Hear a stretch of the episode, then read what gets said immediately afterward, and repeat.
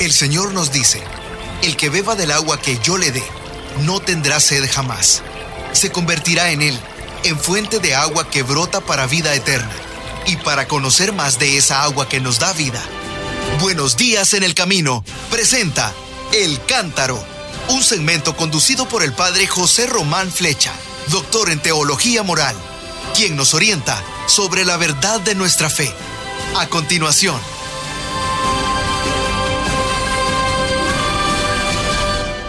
Mis queridos hermanos, soy el padre José Román Flecha de la diócesis de León, en España, hablándoles desde la ciudad de Salamanca. Bueno, pues hoy tendremos que hablar del Rosario, ¿cómo no? Porque celebramos la memoria de la Santísima Virgen del Rosario.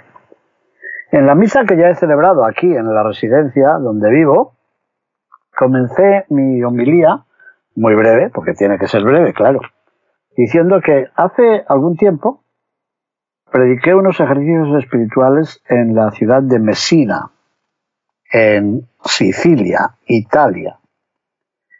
Y en algún momento, al terminar los ejercicios, pude bajar al puerto y en el puerto, a la orilla del mar, me encontré una estatua y me acerqué a ver quién era. Y era don Juan de Austria. Dije, ¿qué hace aquí don Juan de Austria? Hijo del emperador Carlos I de España y V de Alemania, y hermano del rey Felipe II. Juan de Austria, al que llamaban de niño el Jeromín. ¿Y por qué está allí? Porque fue el general en jefe de los ejércitos cristianos, formado por venecianos, por las tropas de los Colonna, por las tropas españolas, que salieron de ahí para enfrentarse con el gran ejército de los turcos, muy superior al ejército cristiano.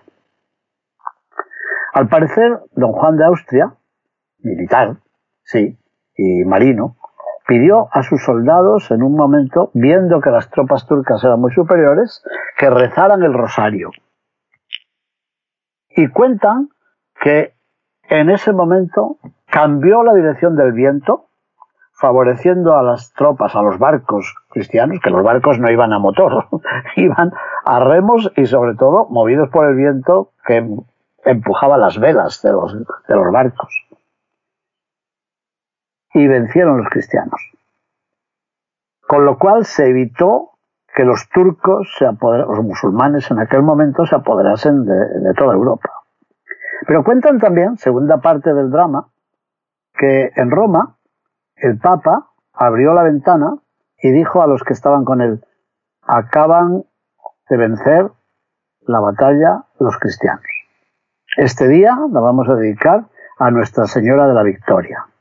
Pero ese Papa era Pío V, San Pío V, de la Orden Dominicana, que tenían ya la tradición del Rosario, y poco después se cambiaría el nombre de esta fiesta, de Nuestra Señora de la Victoria a Nuestra Señora del Rosario. Bueno, como dicen los italianos, se non è vero è ben trovato. si no es verdadero, está bien, bien contado. Pero es que, es que es verdad. De ahí viene la institución de la fiesta que hoy celebramos, Nuestra Señora del Rosario. Pero, andando los siglos, los papas le han dedicado mucha atención. Y el Papa San Juan Pablo II, en el año 2002, nos escribió una carta apostólica muy hermosa que se titula así, El Rosario de la Virgen María. Yo no sé si la han leído ustedes, pero merece la pena, se lo aseguro. ¿Y qué dice el Papa? Muchas cosas. Dice que el Rosario de la Virgen María, difundido en el segundo milenio, bajo el soplo del Espíritu de Dios, es una oración apreciada por muchos santos y fomentada también por la Iglesia. Es una oración sencilla y profunda a la vez. Y se encuadra muy bien en el camino espiritual de un cristianismo que después de dos mil años no ha perdido nada de la novedad de sus orígenes. Pero después de esta introducción, dice que esta oración se distingue por su carácter mariano, es una oración centrada en Jesucristo nuestro Señor, y en la sobriedad de sus partes lleva la profundidad de todo el mensaje evangélico. Atención, nos dice que es como un compendio, un resumen de todo el Evangelio. Porque en el rosario resuena la oración de María, su cántico, el Magnificat, en la obra de la redención. Y después nos recuerda cómo los papas, sobre todo León XIII, que escribió unas cuantas cartas sobre el rosario, se han fijado en esta oración. También San Juan XXIII y sobre todo mi querido Pablo VI, cuya imagen tengo aquí en mi biblioteca. Porque Pablo VI, en su exhortación El culto de María, siguiendo la inspiración del Concilio Vaticano II, subrayó el carácter evangelio, evangélico del rosario. Y recuerda al Papa que él mismo también, en muchas ocasiones, había insistido en el rosario diciéndonos que era su oración predilecta y la llamó plegaria maravillosa. Maravillosa en su sencillez y en su profundidad. Y después de esta presentación, instituía un año del Rosario, desde octubre del 2002 a octubre del 2003. Quizá algunos de ustedes se acuerdan de aquel año, un año entero dedicado al Rosario. Pero el Papa era muy realista, dice, yo sé, yo sé que hay algunos que critican el Rosario y algunos lo critican desde un punto de vista cristiano y teológico, diciendo que no, que, que hay que pensar sobre todo en la Eucaristía, la Santa Misa y que el Rosario que vale poco. Mm. Y dijo, ya, Pablo VI nos dijo que esta oración no se opone a la liturgia, al contrario, le da apoyatura, le da soporte, la introduce, la recuerda y ayuda a vivir la liturgia con plena participación interior, recogiendo sus frutos en la vida diaria. Y nos decía él que el rosario es un camino de contemplación. Es una oración que favorece y pide y ruega la paz del mundo, el don de la paz. Y sobre todo, el don de la paz para la familia. ¿Cuántas veces he dicho a algunas personas que llaman aquí, ore por nuestro matrimonio? Y yo digo, oren ustedes, oren juntos, recen el rosario, por ejemplo, sí. Y nos recordaba él que los santos nos han ido ayudando a descubrir esta oración. Tras esta introducción, el capítulo primero nos decía que el rosario nos ayuda a contemplar a Cristo con María, porque María es modelo de contemplación. En el rosario nosotros tenemos los recuerdos de María y esta oración contemplativa nos lleva a lo siguiente. Fíjense que me gusta mucho esto. A recordar a Cristo con María. Segundo, a comprender a Cristo desde María. Tercero, a configurarse a Cristo con María. Qué bien. Cuarto, a rogar a Cristo con María. Quinto, anunciar a Cristo con María. ¿Les gustó esta relación Jesucristo-María? Esos cinco puntos que se encuentran en el capítulo primero me parecen preciosos. Y en el capítulo segundo recordó la palabra de Pablo VI diciendo que el rosario es un compendio del Evangelio y que nos ayuda a recordar todos los misterios de la vida de Cristo. Él sabía que nuestro rosario estaba dividido en tres partes y contemplábamos los acontecimientos, que llamamos misterios, los misterios gozosos del rosario, que son la encarnación del Hijo de Dios, que de ahí nace todo, ¿verdad? La encarnación del Hijo de Dios en nuestra propia carne. Y después de este primer misterio, en el segundo, vemos la visita de María a su pariente Santa Isabel, en Aincarin. El tercer misterio central es el nacimiento del Hijo de Dios en el portal de Belén. El cuarto, la presentación del niño Jesús en el templo. Y el quinto, el niño Jesús perdido y hallado en el templo. Un resumen de los capítulos, de los dos primeros capítulos del Evangelio de Lucas. Esos son los misterios gozosos, los misterios del gozo. Después saltamos hasta el final de la vida de Jesús y rezamos el rosario teniendo en cuenta los acontecimientos de dolor. Primero, la oración de Jesús en el huerto de los olivos, en Getsemaní. Segundo, la flagelación. ¿Qué es eso de la flagelación? Sí, los azotes que recibió el Hijo de Dios amarrado, atado a una columna. Tercero, la coronación de espinas. Cuarto, el camino del Calvario, la vía crucis, la cruz que lleva a cuestas Jesús por la llamada calle de la amargura hasta el Calvario. Y el quinto misterio, la crucifixión y la muerte del Hijo de Dios. Una buena meditación. Y después teníamos también los misterios gloriosos. La Pascua. Primer misterio, la resurrección del Hijo de Dios. Segundo, la ascensión del Señor a los cielos. Tercero, la venida del Espíritu Santo el día de Pentecostés sobre el grupo de los apóstoles y la Santísima Virgen que estaba con ellos. Cuarto, la asunción de Nuestra Señora en cuerpo y alma a los cielos. Y quinto, la coronación de María Santísima como Reina de cielos y tierra. Ahí está todo el Evangelio, la vida de Jesús y el comienzo de la vida de la Iglesia. De hecho,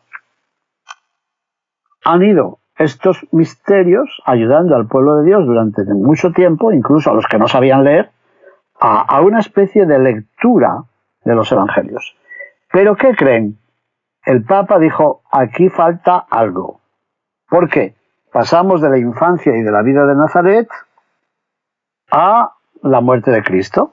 Así que él nos pidió y sugirió que rezáramos otros cinco misterios, los que él llamó los misterios luminosos, que recorren la vida pública de Jesús. Esto lo hemos visto todos nacer.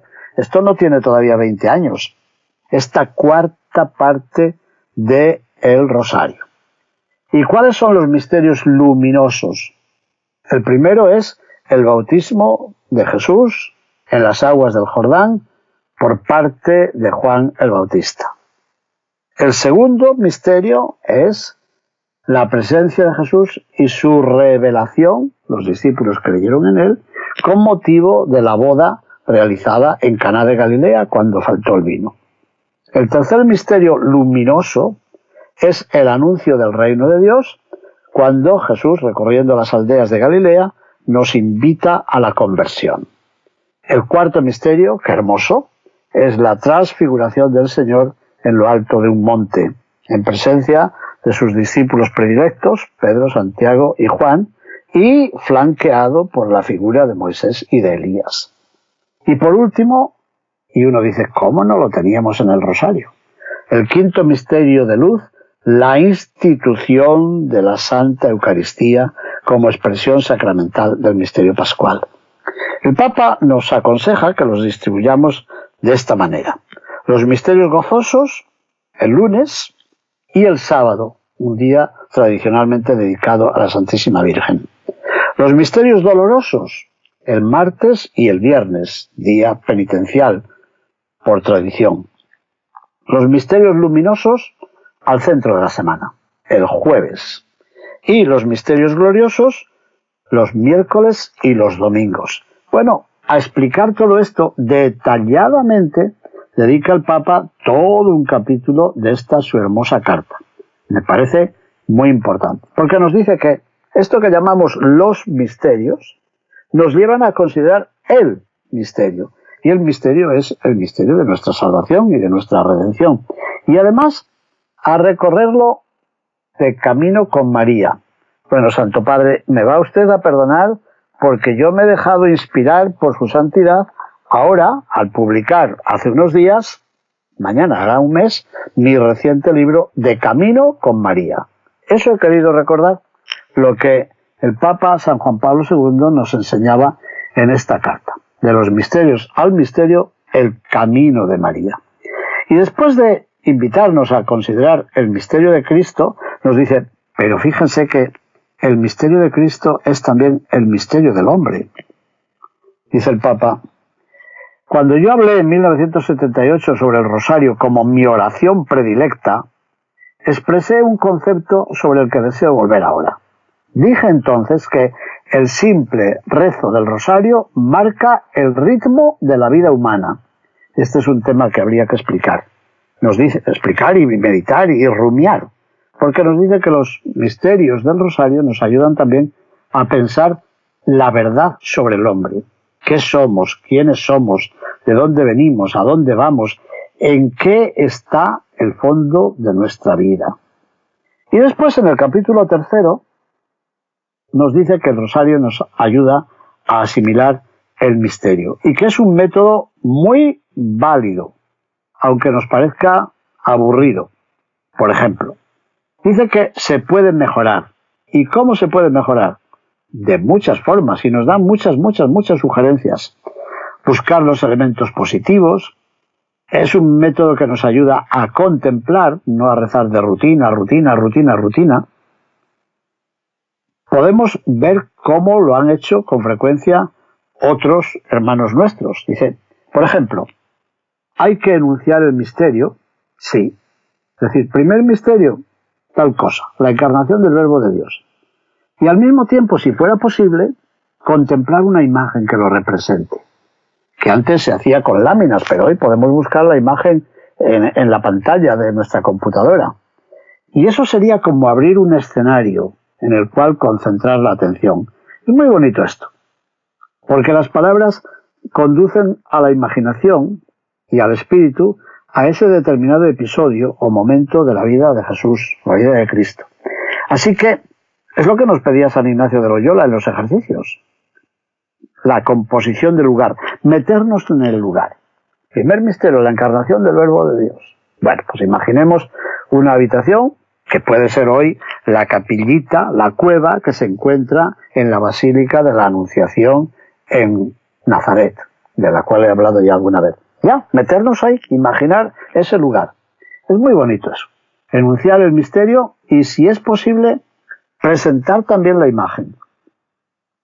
En segundo lugar, dice, se puede leer un trozo del Evangelio que corresponda a ese misterio, la proclamación del pasaje bíblico. ¿Para qué? Para que tanto hablar nosotros, tanto hablar nosotros, deje un espacio para dejar hablar a Dios. En alguna ocasión solemne y comunitaria, además, se podría hacer un breve comentario a esa lectura. O sea, anunciar el misterio, poner la imagen, ¿se imaginan qué bonito? Leer un texto de la escritura, en alguna ocasión solemne, hacer una brevísima homilía, un breve comentario, ¿y qué más? Y después de la escucha y la meditación, el silencio. Sería conveniente que después de enunciar el misterio y de proclamar la palabra, esperemos unos momentos antes de iniciar la oración vocal para fijar la atención sobre ese misterio meditado. Bueno, nos ha dado toda una metodología. Y después, ¿qué viene? Viene un Padre Nuestro, que es la oración de Jesús, la oración dominical, en la cual nos dirigimos a Dios llamándole papá, Abba, Padre Nuestro. Las diez Ave Marías, que es el elemento más extenso, pero es recordar el saludo del ángel y el saludo de Santa Isabel a María, haciéndonos nosotros también protagonistas del Ave María. Mm, como decían los santos padres, el Ave de María nos anuncia, nos anuncia también la presencia de Eva. Eva, Ave. Como dice uno de los prefacios, lo que Eva perdió, el Ave de María ha venido a ganar. Así que el centro del Ave María nos lleva a pensar que ahí está Jesús. En el Ave María tenemos el nombre de Jesús. ¿Nos hemos dado cuenta? Dice, a veces en el rezo apresurado no nos damos cuenta, no se percibe este aspecto central y tampoco la relación con el misterio de Cristo. En la oración del Ave María aparece el nombre de Jesús.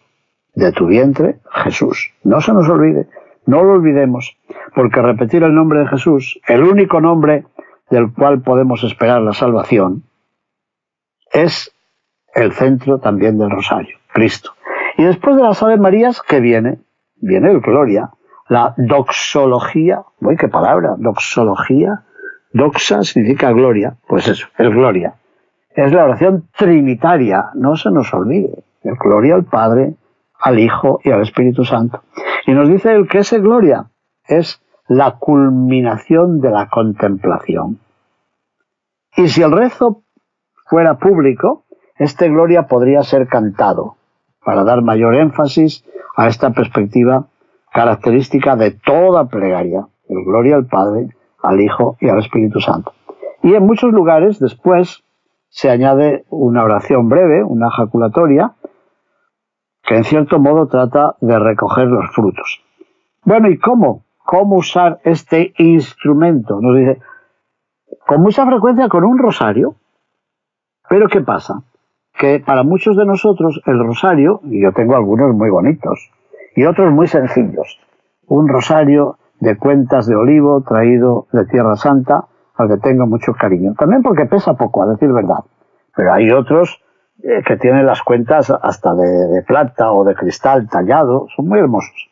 Pero dice el Papa, atención, atención, atención, porque en la práctica más superficial, a menudo termina por ser un simple instrumento para contar la sucesión de las Ave Marías y nada más. Bueno, ya hace unos años se pusieron de moda y los jóvenes venían a las parroquias a buscar o a comprar un rosario. Y algunos decían, ¿qué pasa? ¿Se habrán hecho devotos del rosario? ¿Qué va? Es que habían visto a un jugador de fútbol o de no sé qué que llevaba siempre un rosario al cuello y querían imitar a su héroe favorito. Bueno, pues el Papa dice, cuidadito, porque ese instrumento no es solamente un medio para contar, no, no, sino que evoca el camino de la contemplación y de la perfección cristiana.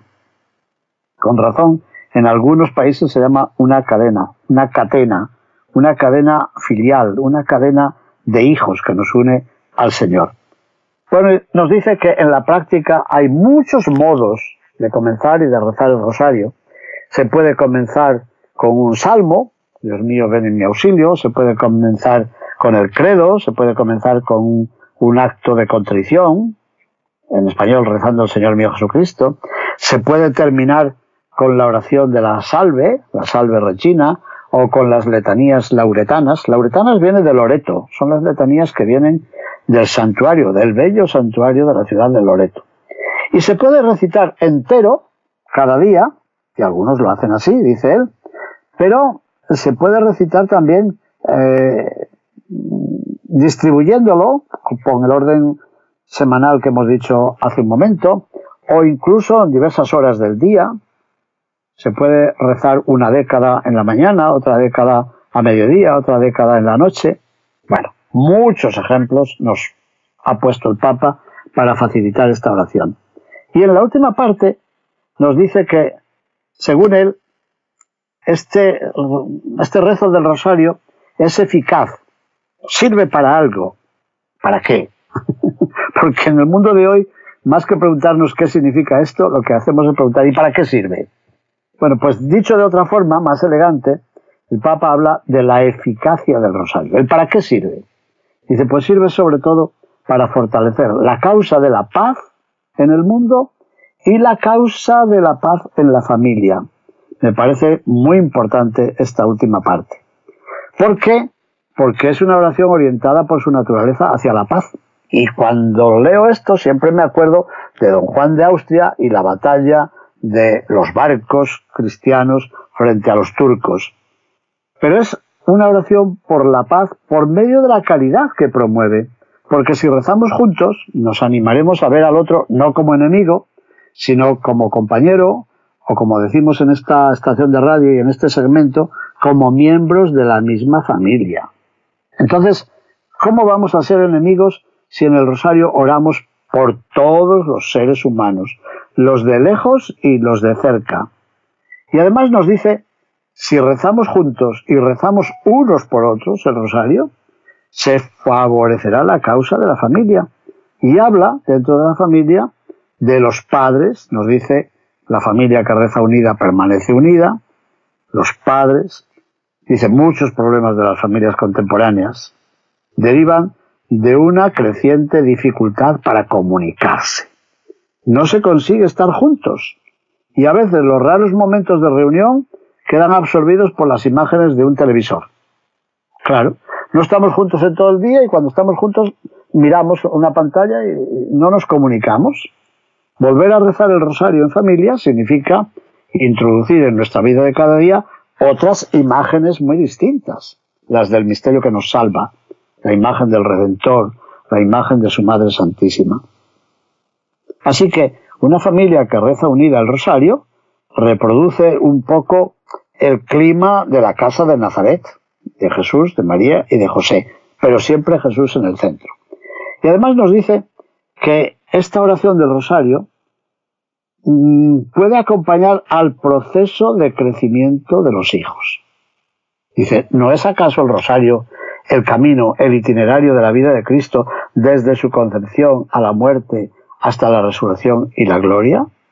Bueno, pues hoy es cada vez más difícil para los padres seguir a los hijos en las diversas etapas de su vida, porque vivimos en una sociedad de tecnología avanzada, de los medios de comunicación social, de la globalización, todo se ha acelerado y cada día es mayor la distancia cultural entre las generaciones. Y pone ejemplos muy concretos, ¿eh? A veces es muy angustioso para los padres afrontar los peligros que corren los hijos. Con frecuencia se encuentran ante desilusiones fuertes al constatar los fracasos de los hijos ante la seducción de la droga, los atractivos de un hedonismo, de una búsqueda desenfrenada del placer, las tentaciones de la violencia, las formas tan diferentes del sinsentido y de la desesperación. Así que Santo Padre, lo siento, pero aquí yo le, le he copiado a usted. Dice, rezar con el rosario por los hijos y mejor aún con los hijos, educándolos desde su tierna edad para este momento cotidiano de intervalo de oración de la familia. Un break en la familia, ¿eh? un intervalo, una pausa de oración en la familia. Dice, bueno, a lo mejor no es la solución de todos los problemas, ¿eh? pero es una ayuda espiritual que no se debe olvidar. Así que el rosario, termino, ¿eh? porque se nos fue el tiempo, es un tesoro que hay que recuperar y que puede ayudarnos a encontrarnos con María y a encontrarnos con su Hijo Jesús. Bueno, muchísimas gracias mis hermanos. Feliz y santa fiesta de Nuestra Señora del Rosario. Buenos días en el camino presentó El Cántaro con el padre José Román Flecha. Esperamos que hayas disfrutado de este mensaje producido por El Sembrador. Si resides en Los Ángeles y a sus alrededores, recuerda que puedes ver la programación de ESNE las 24 horas al día a través de la señal abierta digital en Canal 56.2 y por la radio. También nos puedes escuchar y ver por medio de la aplicación ESNE en tu celular. Búscanos en las redes sociales y en nuestro canal de YouTube como Noel Díaz ESNE. No te pierdas la gran variedad de mensajes y artículos religiosos para el crecimiento de tu vida espiritual. El número de nuestras oficinas es el 773-777-7773 y puedes visitarnos por internet a elsembrador.org. El Sembrador Nueva Evangelización Gracias por ser parte de esta gran familia.